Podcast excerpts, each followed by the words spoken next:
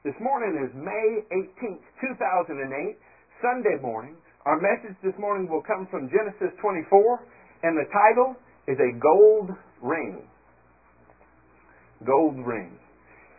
It'll be a little unusual in that we're going to stick to a single chapter this morning. The chapter is long, and uh, I'll refer to other scriptures, but you always keep your place marker here in Genesis 24, and we have a lot to cover.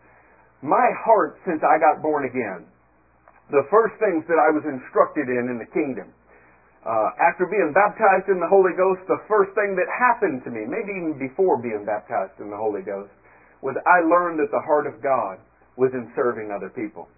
Our churches today are very long on creed. We can give you a list of what we believe. We can give you a long list of what we believe, and we can segment into different groups on different sides of the street over what we believe. I think God is an awful lot more interested in deeds than creeds. Creed is important. Doctrine is there for the purpose of helping you understand God so that you will know what to do. What doctrine was never meant to do was become the end all be all of Christianity. Well, I know this or I believe this, therefore it's all good with me. The book of James makes it very clear, and our church made it into bumper stickers and put it on the backs of our car. It says, You say you have faith, I will show you my faith by what I do. James 2.18. So our slogan became, perform out there what you've practiced in here. We put on the backs of our cars things like, less talk and more walk. This is because we believe in an action-oriented faith. Something that causes you to do the things that Jesus did. My hope is that as we do that, people will see Jesus in us. Well, as I began studying Genesis 24, I found something that I thought was beautiful. Genesis 24 is covering a time period of history that is almost 2,000 years BC. This is during the time period of the patriarchs. Now, it's probably written down during Moses' day around 1600 BC, but suffice it to say, this story is very, very old. And yet, in the oldest of the stories in the Bible, we're going to find some very similar themes. So y'all pick up with me in Genesis 24, and we'll start in the first verse. Abraham was now old and well advanced in years, and the Lord had blessed him in every way. Genesis 12 mentions that a guy named Abram would be blessed so that he could be a blessing to the other nations, and that all nations on the earth would be blessed through him. God changed Abram, whose name was Exalted Father, to Abraham. The extra little bit of ha in there is the part of God that they call the Ruach HaKodesh. In Hebrew, when you speak the word Spirit of God, you have to make that sound. To us, it sounds like there's milk in the back of your throat and you're clearing it. It's an ACH kind of sound. God added to Abraham something, and it changed his name from Exalted Father to the Father of many nations. In other words, the blessing in Abraham's life would not just be about Abraham. It would be about all the nations that God was concerned with. And now Abraham is getting old and is well advanced in years.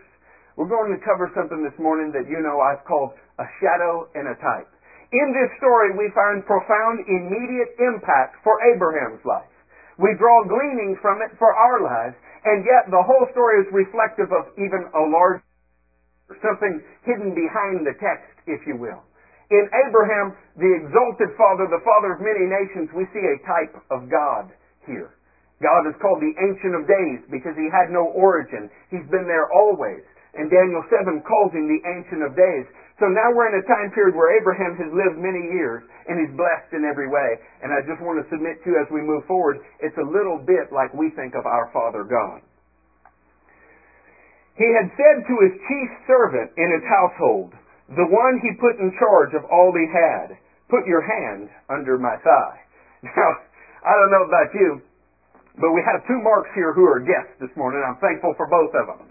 Probably both of them would think it was pretty strange, though, if we put a chair down here and I said, hey, come on, friend, put your hand under my thigh. We're going to talk together.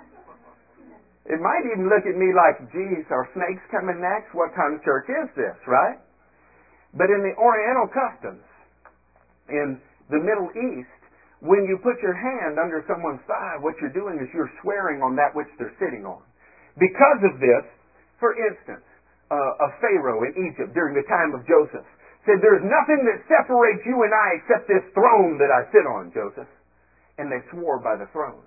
Then in the Psalms, God speaks about a throne that will endure forever. Many men would sit on it, but the throne itself would endure forever. And then God is pictured as having a throne in heaven. When you put your hand under Abram's thigh and swear, what you're swearing on is his seat of authority. In other words, what we're talking about goes beyond just the lifespan of Abraham. It goes beyond just what the man has or does, and it has to do with the calling that is upon his life, his godly seat of authority.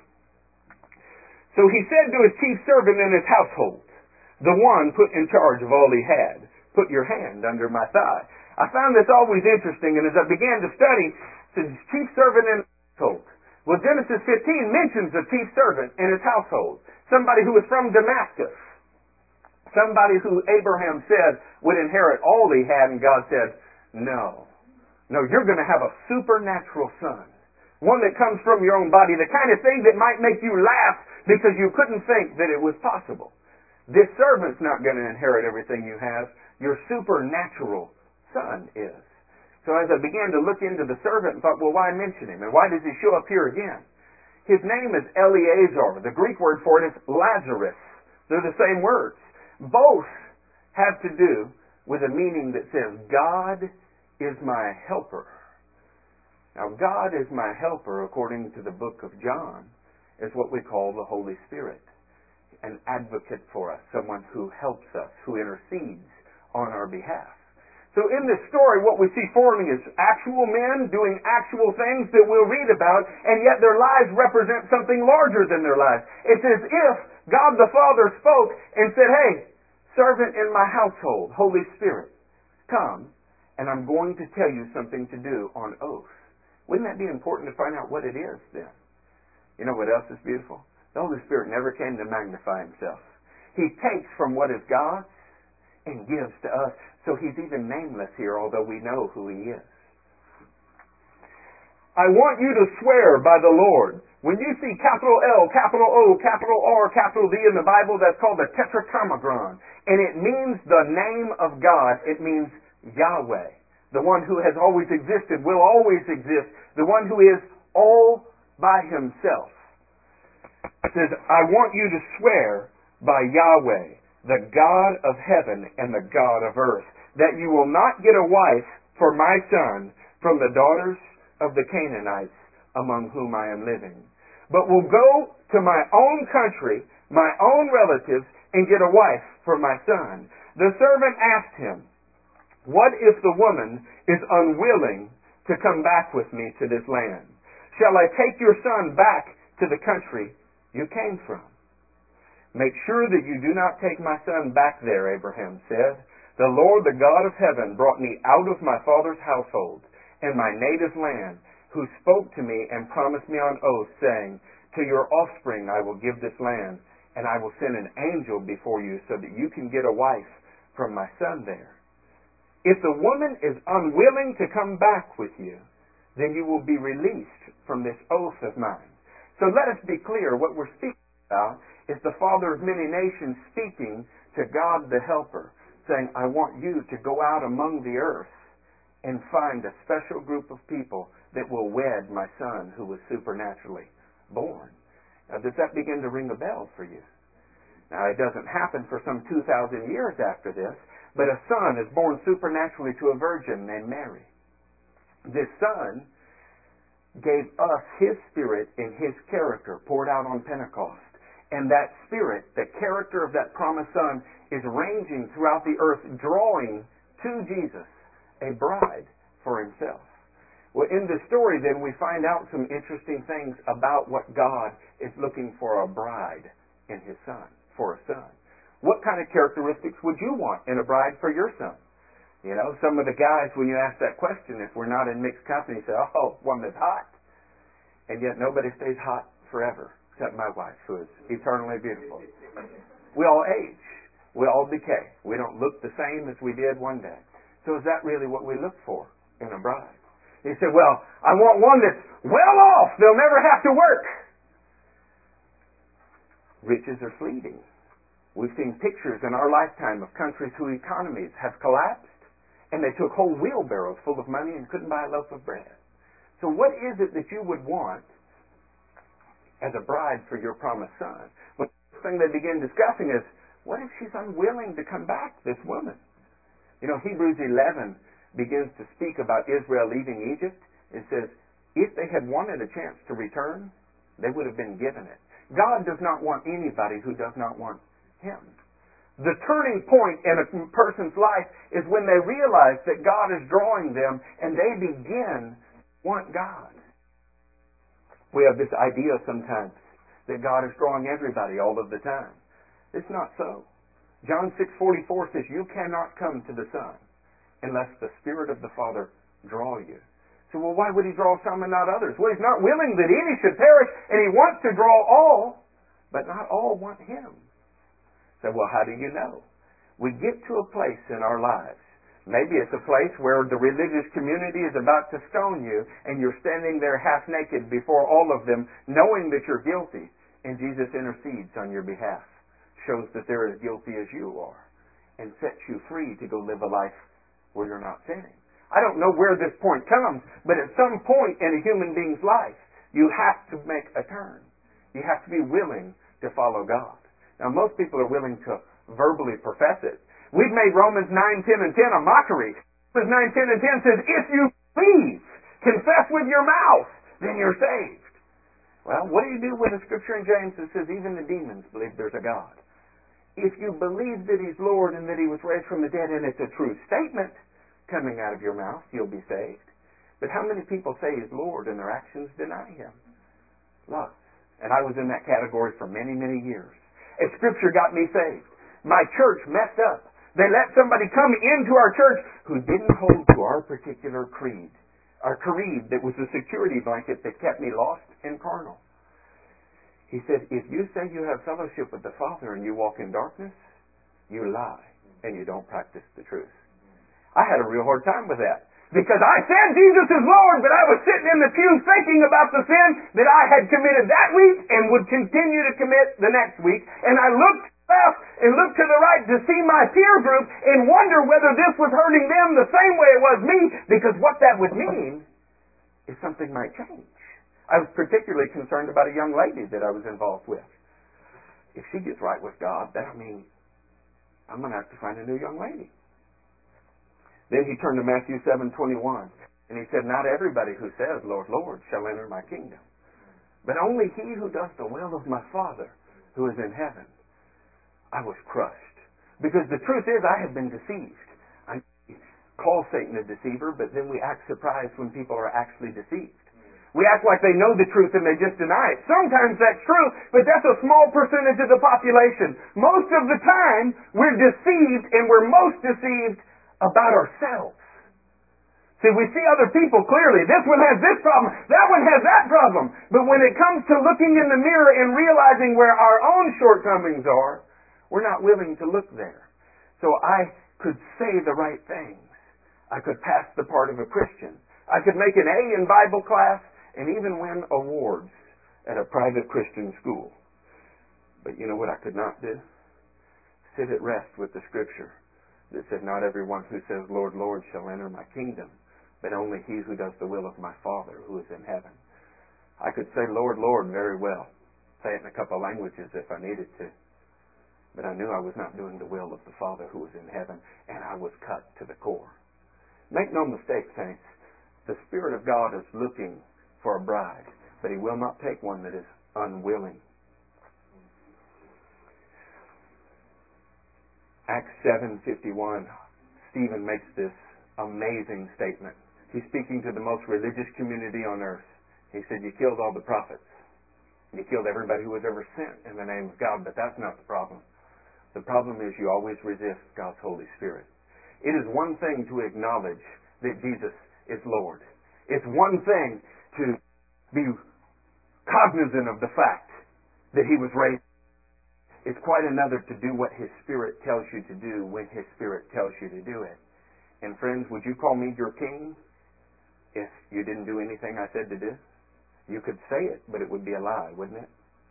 Mm. See, this is an important thing.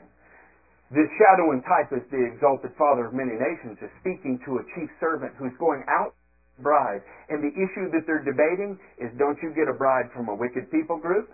And don't you get a bride who is unwilling to be obedient?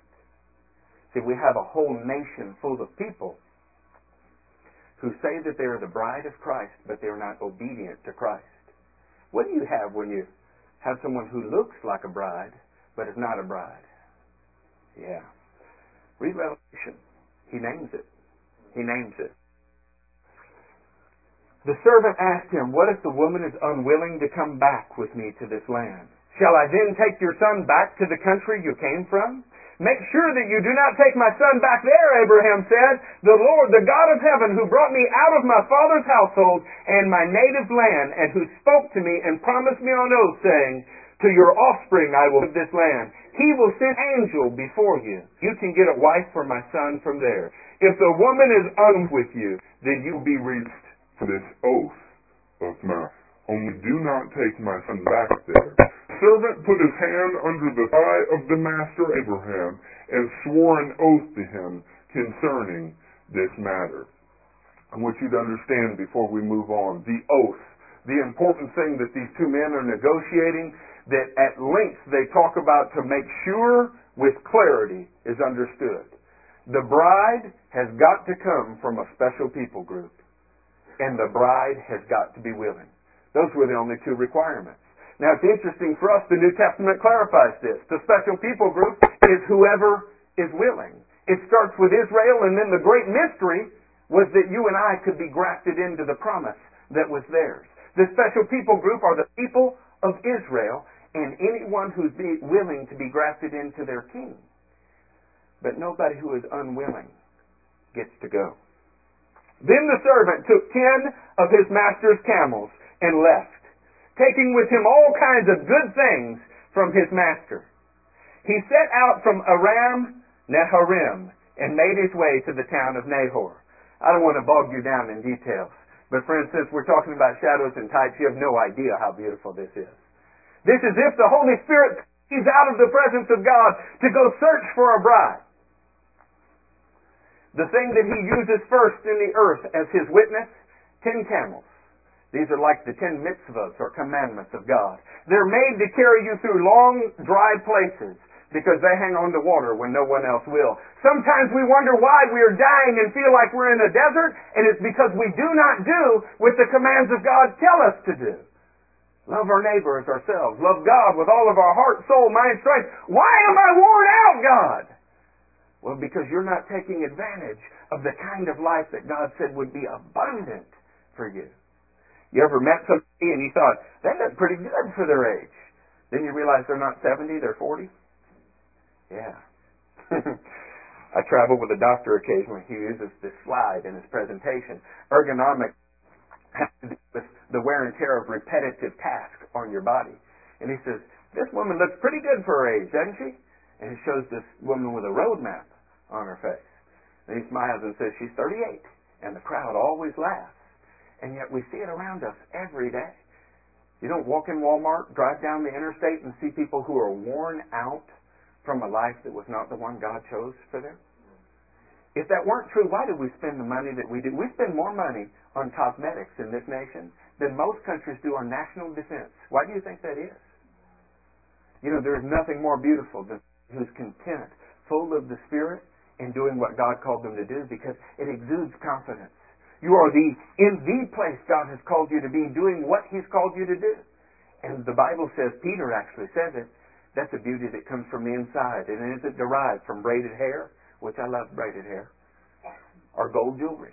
And I don't think gold jewelry is a bad thing. If you got a Mr. T starter kit going on, maybe we could talk about what it does to your cervical spine.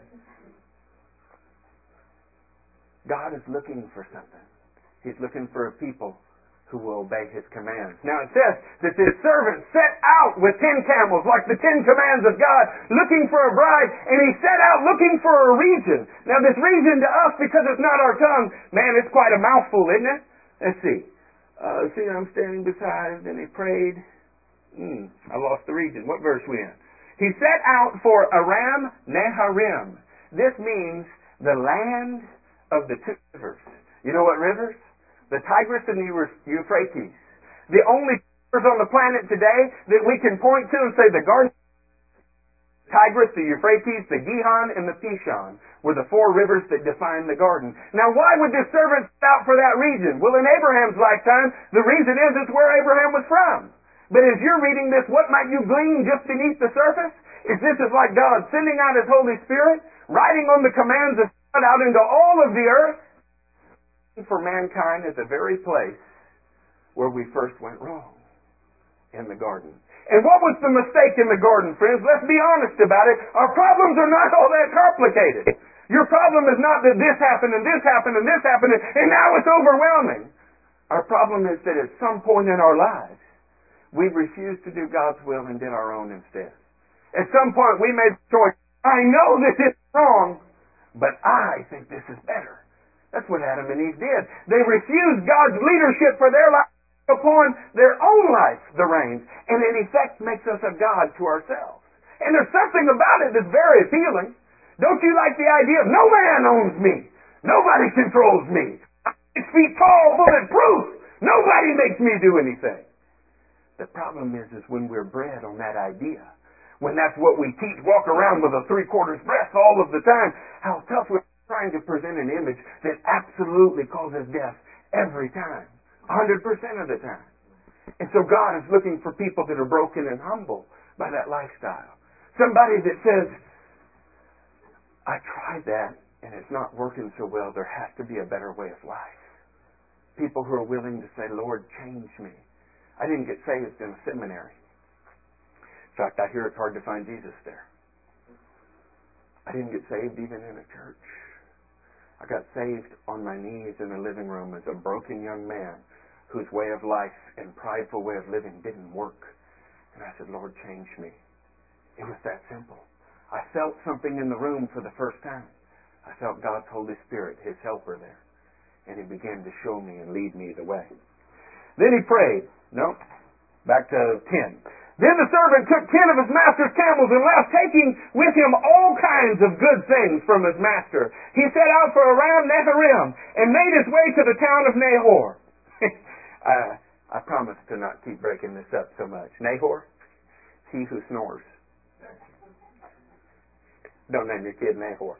It's kind of like naming him Ichabod. You know, you ever meet a Hebrew, they wonder why you name your kid that. He who snores. What's important about that? The church is asleep with the light on. We've heard all the same nursery rhymes. We've reduced the gospel to just three points in a poem, and it's like we're asleep while the world is dying. The Holy Spirit's got to wake us up. We've got to learn to reflect in our deeds what we profess in our creeds.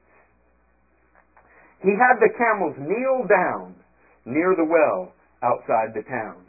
Galatians 3.24 teaches us that the reason the law of God was there was like a schoolmaster leading us to Christ.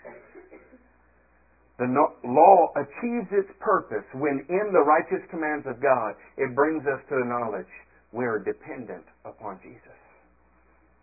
He had the camels kneel down near the well outside the town. It was towards evening, the time when women go out to draw water. Near evening. I don't know why God is seldom early. I know He's never late. If it were me, I would have shown up at the first part of the day. But for whatever reason, God is willing to watch us struggle. He's willing to let us come to the conclusion that we need His help. And sometimes it's just before the darkest night you experience that you find God the helper at your side. You say, well, why would He do this? Why let the whole world get to such a bad place? If there really is a God in heaven, why doesn't He just smush the devil immediately, right? How many times have y'all heard those things? Well, 2 Peter 3 9 tells us it's because he's not slow in the way we understand slowness. It's that he's not willing that any should perish. And see, you understand what God is doing now because your eyes have been opened, but how many of your friends and family, how many of your neighbors have no idea what he's doing? And every day he delays in judgment is a day they might get saved. And how do they get saved? When somebody is Jesus' hands and feet in their life when somebody speaks the words of God and lives the works of God in front of them. That's when this book ceases to be a book and becomes something living and active in their lives. So it's towards the evening, at the time when women go out to draw water. Then he prayed, O Lord God of my master Abraham, give me success today and show kindness to my master Abraham. See, I am standing beside this spring, and the daughters of the town people are coming out to draw water. May it be that when I say to a girl, before we get on to Eleazar's pickup lines,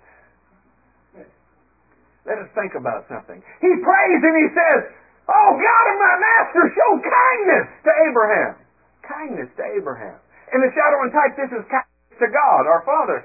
Why is it kindness to God, our Father? We need to understand something, saints. He delights in giving us His kingdom. He sees us as a radiant and pure bride. He is looking, searching the whole earth for people who will worship Him spirit and in truth. There is something about God that delights in us. How different is that from the image of God that we may have conjured up? An angry old man ready to hit you with a stick, pointing at your every flaw. Friends, that's the corrupt church. That's not God. God is a loving father who is looking for the prodigal to return, staring, running to him when he finds him. It's a kindness to the master Abraham, kindness to God, because what he desires most is that no man would perish. Even the hell that is spoken of, which I adamantly believe in and is an eternal real state, Revelation says was created for the devil and fallen angels, not for human beings. We were made in the image of God. We're supposed to look and act like God. And we were supposed to replenish and subdue the earth. There was already a rebellion here, and God put miniature little hymns. That's not a good word. My mom's a teacher. She's gonna she's watching. She's gonna let me know I didn't say that correctly. But he put little miniature versions of him, chips off the bigger block that would go out and be an example to all of the creation in the universe what He's like. And we messed it up. But He sends out His Spirit to teach us. And watch what He does when He finds us. May it be that when I say to a girl, please let down your jar that I may have a drink. I don't know if that would work. These days we buy the women drinks. When God was looking for a bride, He's looking for one that was willing to do something for Him. See, most people get saved with the idea of what God will do for them. In fact, all you hear on the TV is the bless me gospel. God did this for me, and then He did this for me, and if you send it, He'll do it for you. Right? I encourage you, pick up the phone, call them, say, I'm excited about your message. If I send you a hundred, God will send me seven hundred. Will it work in reverse? You send me a hundred, and let's see what God sends you. If it won't work in reverse, it might not be God. If God speaks to you and says send a hundred, you do it. But don't you be compelled by some man appealing to your greed. There are fishers of funds out there more than there are fishers of men. We don't pass a plate in the church. You know why? If I have to tell you to give, something's wrong with your life. I just put a box in the back, and God Himself will tell you to give because His Word says to do it. Please let down your jar that I may have a drink. And she says, Drink, and I'll water your camels too. Let her be the one you have chosen for your servant Isaac. what would you choose for your son? Well, I want somebody who'd give my son a drink of water and water his livestock too. Not exactly 21st century dating rules, is it? What can you learn from this, though? When God was seeking a bride for the supernatural son, he wanted a bride who was willing to be a servant on the earth. A mark of a Christian. It's wonderful that you have Christian bumper stickers and t-shirts. We dress a certain way. We give a list of things that we don't do so that people will know we're Christians. People are to know we're Christians by what we do, not what we don't do. Goats were goats because they failed to try. All of the sheep tried. God will take care of your failures if you just don't fail to try. He'll work through your messes. In fact, truth is He doesn't need us. He just likes us to want Him. One of the most basic human desires that you'll find, and people learn to manipulate it, is we all have a desire to be needed and to feel a part. And then it shows up in work, what they do for a living, and when they don't have a job, you see men depressed. For women, forgive me for being so honest, it usually shows up You carry yourself in your appearance. You want people to desire you. So you dress a certain way. You fix your hair a certain way, those things. And both of these cross over into male and female because this is how God made us. Now what's interesting is God really has no needs. He doesn't have any reason that we should have to serve Him. And yet something in Him delights when we acknowledge that we need Him. See, He made us as a reflection of Him in that regard. Nothing makes you feel more happy than to walk into a group of people who are all happy to see you. What do you think it shows God when we're got our fingers in our ears and we're stomping our feet trying to shut out His voice so that we can do what we want to do? Says, you're not needed here, big guy. I got it all under control myself. Well, He'll let you run with that until you run it right into the ground and get so full of the quail that you cried for that it's coming out your nose. Then, uh, let's see, we'll pick up in 15. Before he had finished praying, Rebecca came out with her jar on her shoulder. Now, my little cousin is not in here. Niece. Niece. The cousin in the Bible. She's a cousin. My sister's here, and I just called her kid by the wrong familial name. Rebecca. I had heard all my life this meant irresistible, and it does. It means irresistible, but it means more than that. So you look this up. Rebecca is the same word that you use for something that ensnares you. And what this is trying to say is that men would be ensnared by her beauty. They would find her so irresistible that it was almost like a trap. And the, the sense that it's spoken of is a good sense. The Hebrews were very graphic people. If they said that they were resolute about something, they said, You set your face at flint. If they say she's beautiful, what they're saying, saying the word Rebecca is, God, I'm enthralled or trapped by her beauty. I can't quit looking at her. You know what's amazing about that? Think about what Jesus endured to purchase a bride for himself.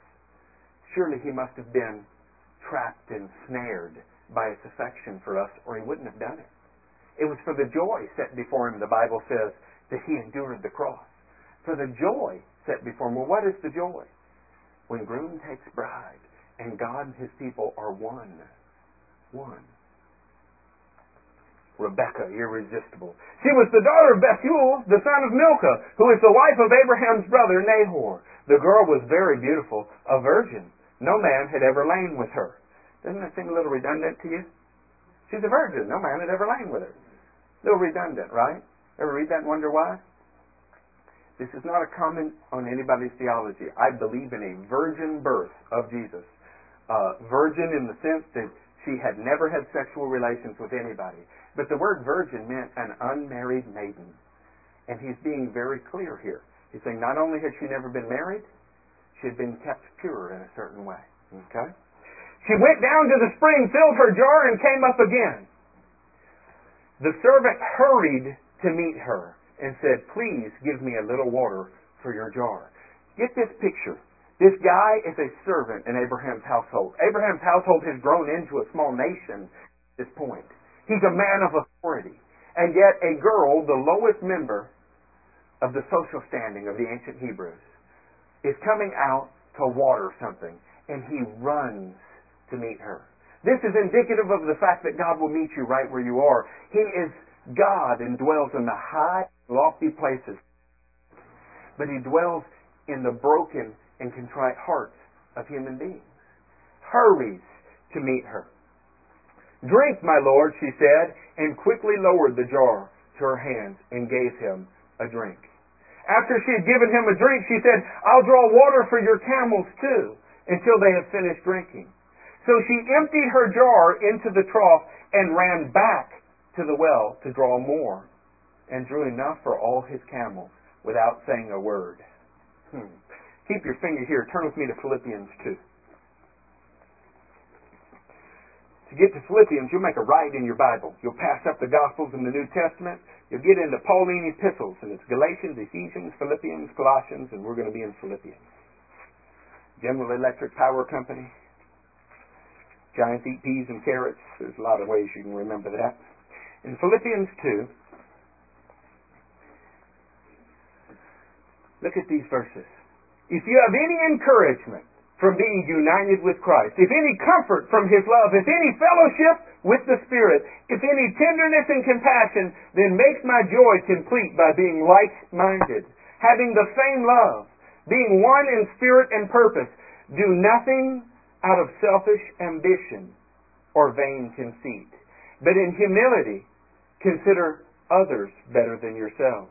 Each of you should look not only to your own interest, but also to the interest of others. Saints, if the Church of the Living God actually did this on a daily basis, we could do away with telecasts, we could do away with the radio, we could do away with our internet cameras, and all of the things that we do to preach the Word. Because when we live this Word, everyone looks and goes, something didn't do that. I know he had somewhere to be and he stopped and changed my flat tire. You seen his car? His car doesn't run that well. Why is he working on mine? Oh, he's one of those guys who considers me better because Jesus died for him and served him first, and he follows his example. See, what looking for in a bride is somebody that will do for others what God has done for them. That's the, that's the magic of the gospel. Is that he takes you from being somebody full of selfish ambition, what can I get? Steve describes a relative to me. It's funny. He says, I know with this relative, it's just going to be this way. He feels as if his job is to get my money that he can, and that my job is to keep him from doing it. So in order to love this brother, we have nothing to do with each other's money. And what's so funny is this is transparent, but most feel the same way. You know, anytime a difficult task comes up, here's one, moving. Right? I'm sorry, I, am busy on that day. Wait, I didn't even tell you when it was. You know, well, but but my back, right? But when that person's time to move, oh, friends, brothers, cherished loved ones, you've been on my Christmas list for years, right? Now, that's kind of a silly example, but the truth is, we live in an environment that says, dog eat dog and I'm out for myself. And the only time you hear anything else is if they're trying to manipulate you so that they can get what you have. When I was being trained in sales, I was being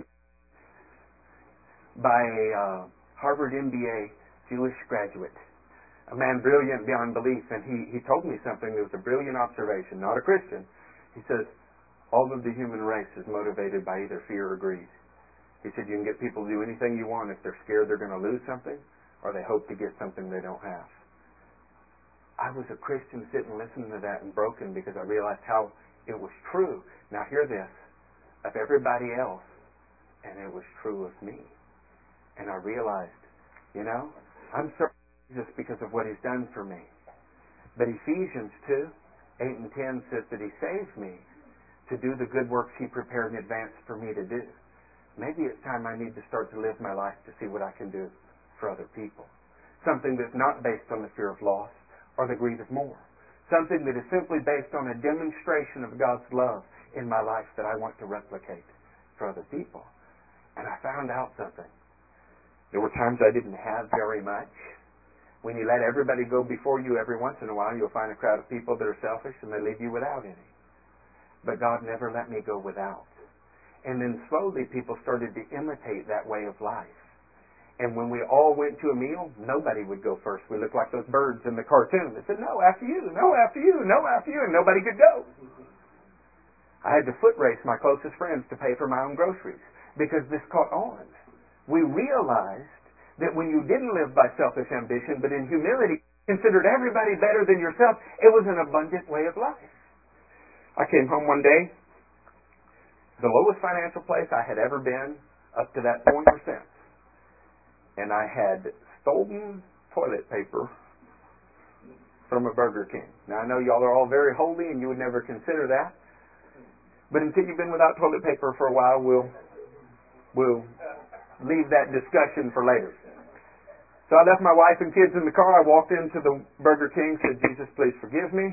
And I tore the entire container off the wall, put it under my walked out.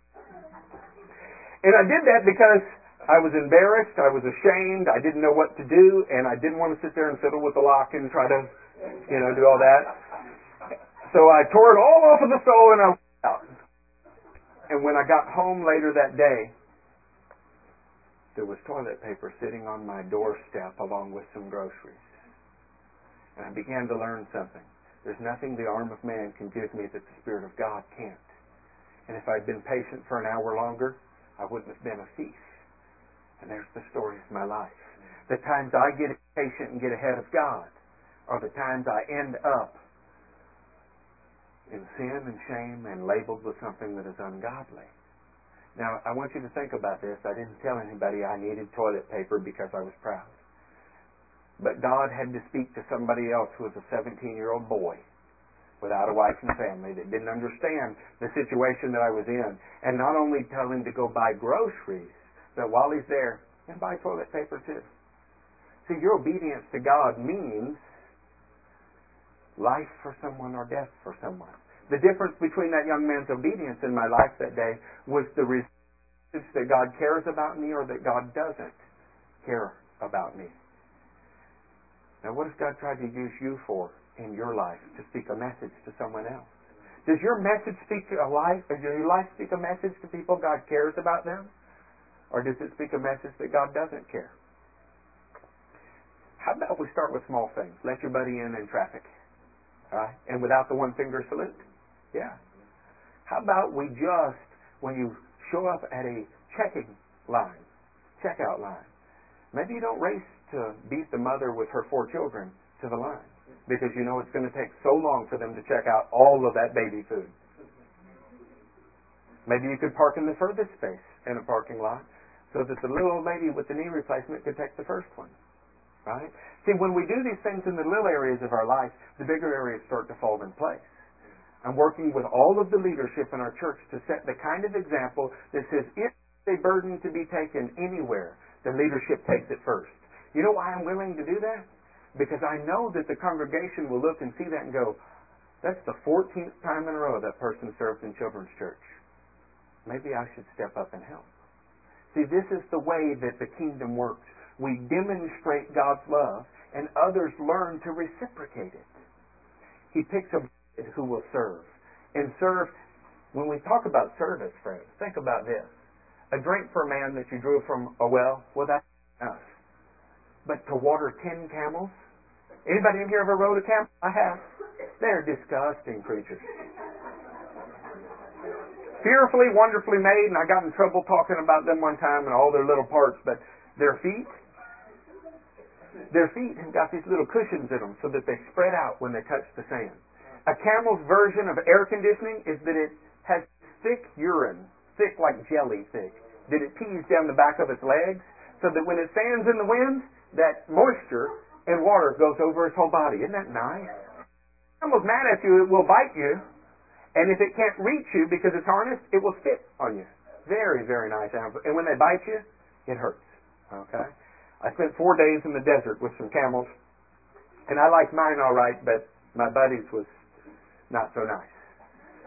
She watered all ten camels. They can drink a lot. A, a camel can drink 50 gallons of water because it doesn't need to drink for many days after that. But it can drink 50 gallons of water. Think about that. That's a barrel. That's a $127 barrel of oil. Yeah, how about that? All right. The servant hurried. Uh, after she had given him a drink, and she said, I'll draw water for your camels too until they are finished drinking. So they quickly emptied her jar into the trough. Ten of them could be 500 gallons of water. She ran back to the well to draw more water until she drew enough for all his camels. Without saying a word, the man watched her closely to learn whether or not the Lord had made his journey successful. I want you to get this. There are times in your life where God will stand back and watch you closely to see whether his word has been a success in your life. Sometimes you say, oh, I don't feel him this moment. This moment, I just feel dry. I don't know what's going on. God, why have you abandoned me? And he just simply stepped back for a second to see what you will do with what he's already given you. How do you teach a kid to walk or swim or ride a bike? He's teaching us to walk with him. And so, of course, you don't feel him every moment whispering in your ear, unless you're an infant in his arms. But as you grow up, He's supposed to give you some space so he can watch you closely and see what you do with it.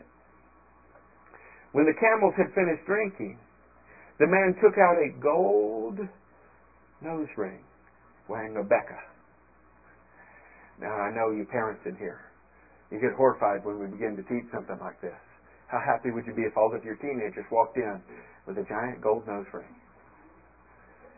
I got two sons Judah and Gabriel, and a daughter named Abigail, and I suspect I would not be all that happy if she walked in and it weighs right? With a giant nose ring. And yet in this culture, what this symbolizes, gold is a metal of divinity. And when you wanted to lead an animal that was bigger and stronger than you, one that you couldn't force around, the surest way to do it was to put a ring in that oxen's nose. And then wherever you pulled the ring, you know what the oxen did? It went where you wanted him to go.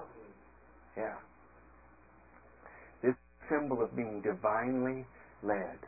God is looking for a bride for his promised son who has a servant's heart and is willing to be divinely led. In fact, Romans 8:14 says as many as are led by the Spirit are the sons of God.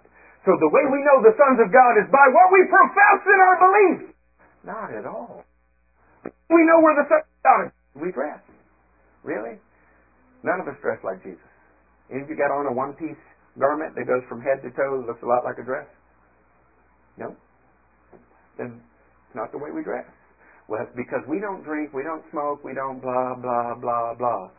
Jesus did some of those things, but we'll talk about that on another day. It's not because of what we don't do.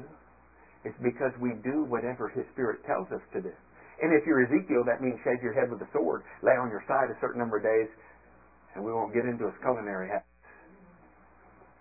Yeah. See, we do whatever He says. You know what that makes Him? Our Lord and our Master. That's a lot different than simply saying, well, I'm a Christian and I believe, and then doing whatever you want to do. All the way to hell. But wearing the right title. I was baptized many times as a kid before I got born again. I was a sinner when I went in the water, and when I came out of the water, I was still a sinner, and it's just wet. There was no real change in my life. I don't care how long you've called yourself a Christian, you are not a Christian until there is a real change in your life. And if your own mother can't see the difference, then quit lying to yourself. Sometimes we rush to an altar to meet an emotional altar call because we got the warm fuzzies. The problem is the warm fuzzies aren't there on Monday when you go to work with your buddies. Jesus died. He died a gruesome death, naked and bleeding before the whole world. Would you marry somebody that would only show up in nice clothes on Wednesdays and Sundays? Would you? Wouldn't you want somebody who was a lifetime companion, day and night? Went to bed and you knew they would be there when you woke up? Why do we think God would settle for less than His bride? Why do we think He wants a prom date? Once a year we'll meet together, tell each other lies in our nice clothes. Easter and Sunday maybe. He wants a lifetime mate who is based on servanthood, who is divinely led, and watch this.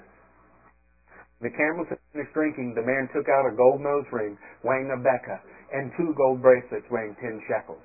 Two gold bracelets. James 4, 8 through 10 says, Purify your heart, sinners. Wash your hands. Weep, wail, and mourn before your God. Our hands are the things that we've done. Most of the bad things in our life that we've done. You know, I still have scars on my hands from the times in which I was attacked by someone's face when I was a kid. Yeah. And um, it was these hands that when I was seven, I stole candy bars from the local 7 Eleven. My sister blackmailed me for months doing her dishes. These hands that I did all kind of things with. But the moment that I was born again, these hands became clean. They became uses of the divine God so that, like 1 Timothy 2.8 says, I could raise my holy hands without wrath or malice. You ever wondered why Christians raise their hands? Well, the Jews have done this forever, so it's a very Jewish thing. You're raising these hands that you do things with before God, declaring that He has made them holy, and you're thankful. That's why we do that. When the camels had finished the man took out a gold nose ring weighing a beka, and took two gold bracelets weighing ten shekels. Then he asked, Whose daughter are you? Please tell me. Is the room in your father's house for us to spend the night? She answered him, I am the daughter of Bethuel, the son of Milcah, who bore to Nahor. And she added, We have plenty of straw and fodder, as well as room for you. to spend the night? Why is she offering straw and fodder? And why does she invite this strange man and all of his camels, and you'll find out there were other men with him too, to her house? Because she cared more about his needs than her own. He didn't ask her to feed them, didn't ask her to feed all of the camels, but she offered. The heart of Christianity is when we look towards other people's needs instead of our own, where we want to meet theirs before ours because we trust God's going to meet ours anyway. Now God use us to meet other people. The covenant that was stricken, stricken was that God would send out His servant. His servant would go find a willing bride. A willing bride who had a servant's heart, was willing to be divinely led, use her hands for God's service, and see other people's needs before her own. How well do you match up to that? See, it's easy to look in the Word. Those Catholics, those Presbyterians, those Baptists, those whatever you're not. Said, well, we're non-denominational. Well, that's kind of become a denomination, hasn't it? Yeah. Non-denominational. I thought it meant no denominations of money. Um, non-profit organization. That's not what this is about. What this is about is looking into the mirror of God's Word and evaluating your own life. Saying, Lord, how do I measure up to what you've called me to be? Saying, but, but Adam keeps doing this. And Lindsay, what difference does it make? What are you doing with what God's given you? Because He's done an awful lot. This story's been around now for more than 4,000 years for us to learn from. And the men who this book, by the way, 44 different authors on several different continents, almost all gave their lives for it. And the guys that printed it in our language, in English for us, were burned on the printing presses that they printed it on by the so-called Christians who called the Bible a pest. You know, you still own a Bible in your own language up until 1969 in Italy. Any language other than Latin, equal. Hmm. Open your eyes. Then the man bowed down and worshipped the Lord, saying, Praise be to the Lord, the God of my master Abraham, who has not abandoned his kindness and faithfulness to my master.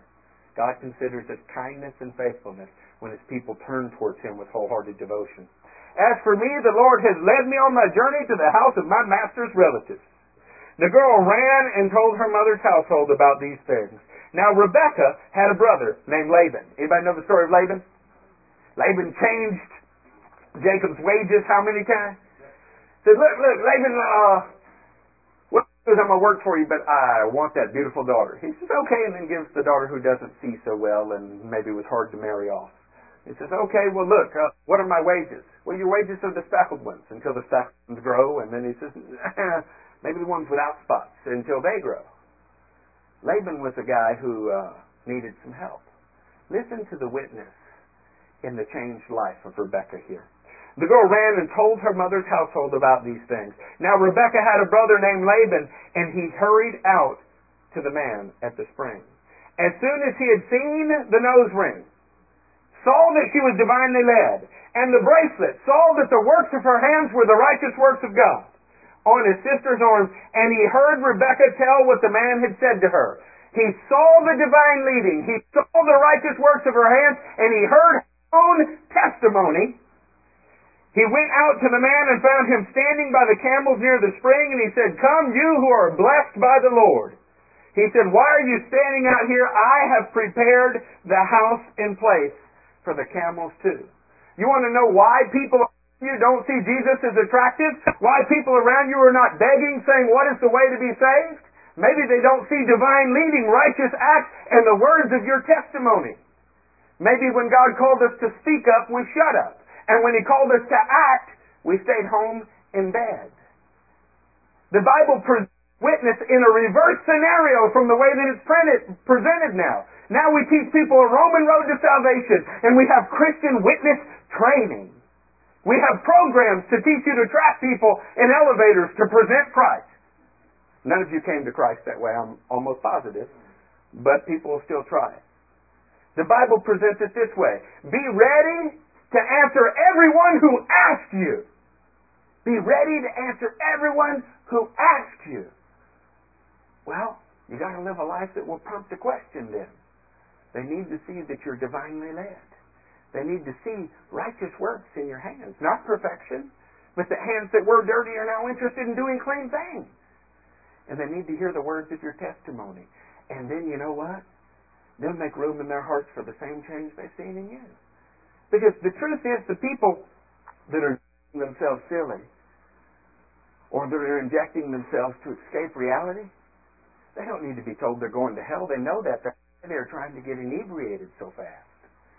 They're in hell already. Their life's choices have made their life hell for them. They need to hear that it's possible to be divinely led, that it's possible for their dirty hands to be made clean. They need to hear that it's possible for them to be wed to Christ, to find an abundant way of life, to have a chance. How many people do you know won't go to church because of the people in the church? And we always point and say it's some other church. Well, where does it stop? When do we start to be something different? This may just be a story about Abraham and an unnamed servant and a girl with a nose ring to some people, but in it I see my life. I see the areas that I need to grow. I see the times when my bracelets are not quite golden. And I want to do better. I pray that it compels you in the same way. We're nearing the end here, and I hope we'd finish the chapter, but we may not. We'll just do what we do and see what happens. So the man went to the house, and the camels were unloaded. Straw and fodder were brought for the camels, and water for him and his men to wash their feet. Remind you of another act that happened in the last 24 hours of Jesus' life? Washing the feet. Then food was set before him. But he said, I will not eat until I have told you what I have to say. Matthew 6:25 teaches us that our life is about more than what we wear or what we eat or drink. The kingdom of heaven is not to be reduced to those things. Something that was more important than this guy feeding himself after a long journey was that he accomplished what God had sent him to do. Sounds a lot like John 4:32 where the disciples are saying, "Jesus, did you sneak some food we don't know about?" He goes, Oh, yeah. Man, I got food you don't know anything about. My food is to do the will of Him who sent me. If we lived to do the will of Him who sent me three times a day like I crave Whataburger, the church would be in better shape. We need to crave spiritually in the same way that our flesh craves. Well, how do you do that? Well, when you're a child, you don't know Whataburger's good, so it's not interesting. But somebody introduced you to it at some point, and now I can't get enough. The Word of God is the same way. You first have to taste and see that it's good, and then you develop a taste for it. And all of a sudden, you can't get enough of it. And there are days when you wake up and think, I'm not going to eat another bite. I am so tired from yesterday. Then you start thinking about it. So, you know, I'm not really hungry, but I could go study a little bit, and before long, you are engrossed in it, and it is changing your life. Then tell us, Laban said. So he said, I am Abraham's servant. The Lord has blessed my master abundantly, and he has become wealthy. He has given him sheep and cattle. That's a flock, friends. Silver. Silver is the metal of redemption in the Bible. And gold, divinity. Men servants and maid servants. Camels, the law, and donkeys. Donkeys, by the way, you'll like this one. Donkeys are symbolic in the Bible of the human will. Isn't it interesting? You do ballistics tests. You want to find out how far a bullet will go through a human being. You shoot a pig. they're, they're the animals in all the animal kingdom that has the flesh most similar to that of a man. And in the Bible, you want to find out about man's, he likens us to a donkey. That's another message all in itself. But God owns them all. The donkey like man's spirit, he owns you. It's just a question of whether or not you want to be obedient to what he owns. My master's wife Sarah has borne him a son in her old age and has given him everything he owns. John 16:15 says that all that the Father has is mine. The beginning of the Great Commission at the end of Matthew is all authority in heaven and on earth has been given to me. This righteous Son, who we are promised to be wed to, owns everything that is God's. I took a loan application from a man one time when that was my job, whose wife had a gambling problem. He'd taken many loan applications and he had made it all the way down to the bottom dwellers where I was, BC lenders. And he failed even with us. And I cried with the man on the phone because I began to realize that she had ripped off everybody that the man knew. Everybody. She had stolen his credit cards, everything else, but that's not what was sad. What was sad is he still loved her and was willing to pay the debt if he could. And I thought, you know, I'd do anything. I'd prize fight for my wife. This is in which God speaks about you. He's willing to do anything to the point where he had them tear apart his body. He let them do horrible things to his promised son because he loves you. See, it's like the love of a husband for his wife or a father for a child. Our relationships are but poor reflections of what God's relationship is supposed to be to us. There's a righteous son, a promised son, supernaturally born. He owns everything that's God's. And he would do anything for you if you were just willing, which was the first requirement. And my master made me swear on an oath, You must not get a wife for my son from the daughters of the Canaanites in whose land I live, but go to my father's family and to my own clan and get a wife for me. 2 Corinthians 6.14 says, Don't be yoked with an unbeliever. You're not allowed to be. We're supposed to be yoked to Christ and those who are His. Don't do missionary dating. Don't see people in the hopes that they will become Christ and join yourself to them. Instead, you love them, you realize what they are, you help them, you serve them until they're in Christ. Then I asked my master, what if the woman is not willing? We go all the way through the same story again, and he repeats this. So we're going to pick back up in verse 50 so that I can finish this chapter today. Laban said to Bethuel, Laban and Bethuel answered, This is from the Lord. We can say nothing to you one way or the other. Here is Rebekah. Take her and go. Let her become the wife of your master's son, as the Lord directed. When Abraham's servant heard what they said, he bowed down to the ground before the Lord. Then the servant brought out gold and silver and jewelry and articles of clothing and gave them to Rebekah. Gold, divinity. Silver, redemption. Jewelry and clothing. Like the gifts of the Spirit are the jewelry, and the clothing is your new garment of praise and the righteous acts of the saints. In every way, God has treated us like brides. And gave them to Rebekah. He also gave costly gifts to her brother and to her mother. Then he and the men who were with him ate and drank and spent the night. When they got up the next morning, he said, Send me on my way to my master. But her brother and her mother replied, Let the girl remain with us ten days or so, then you may go. But he said to them, Do not detain me, now that the Lord has granted success to my journey. Send me on my way so I may go to my master. I don't have time to talk to you about all the things that detain us from coming when Jesus calls us. Whether it's family ties, your job, loyalties to friends in the world. But at some point, we hear the voice of God and we need to say, let nothing detain me. God is giving me success. And you don't slow down, let up, or shut up until you get there. This servant refused to be detained, even for good reasons. Remember, this girl's never seen Isaac, just like you've never seen Jesus. But the testimony about him she's heard is trustworthy. And the evidences in her life of his goodness, the divinity, the redemption, spiritual gifts, the clothing and righteousness, all of those things are worth it. So they asked her. Then they said, let's call the girl and ask her about it. So they called Rebecca and asked her, will you go with this man? Saints, I'm asking you today, things that have detained you. God has a successful life ahead of you, an abundant life. The question is, will you go with the Spirit of God? Will you go with God the Helper? Will you do it? Her answer is, I will go. Think about her faith in this regard. Never seen the man, never been to the country he's in, doesn't know anything about him, and she's pledging her whole life to him based on the witness of the guy whose life is like the Holy Spirit and the things that she's seen happen based on that. That's an amazing thing, isn't it? So they sent their sister Rebekah on her way, along with her nurse and Abraham's servant and his men. And they blessed Rebekah and said to her, Our sister, this new church. May you increase to thousands upon thousands.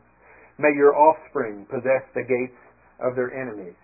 Genesis 22, 17 teaches that that's exactly what God said his descendants would do to the gates of their enemies, possess them.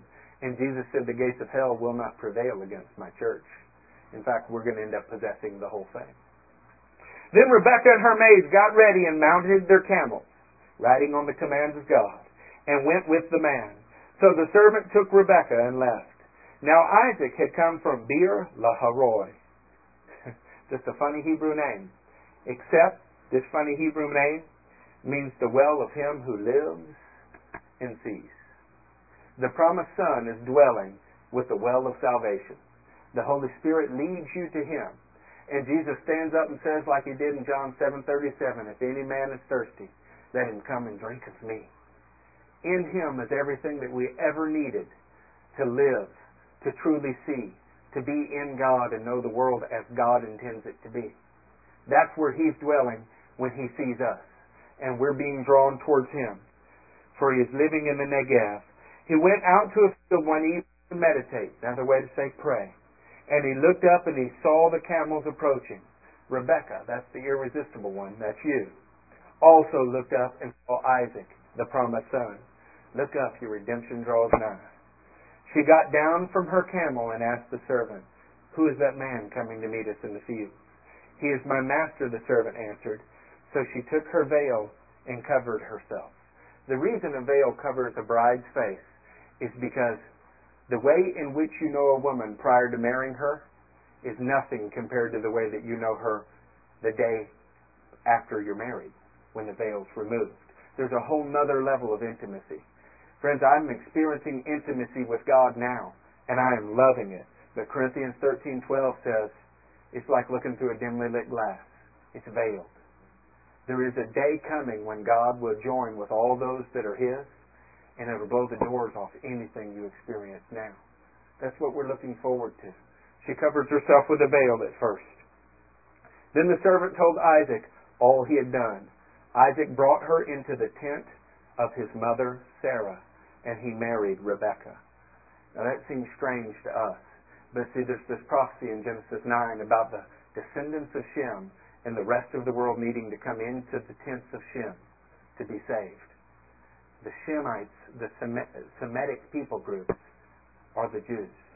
And if we want to be saved, we embrace the God of the Jews by way of the promised Son. In this story, Isaac. 2,000 years later, Jesus. We come into their tent. So she became his wife, and he loved her, and Isaac was comforted after his mother's death. The religious format of Israel has died. There is no more temple. There is no more Levitical priesthood. And now what God is looking for are people that answer the call of the promised Son who sent out God's Spirit to draw us. And we come into Judaism, into that way of life, in a marriage to Jesus, our King. You don't owe your allegiance to anybody but Him. No one. You don't know your love and affection to anybody but Him. It just so happens that He compels you to show it to all without limit.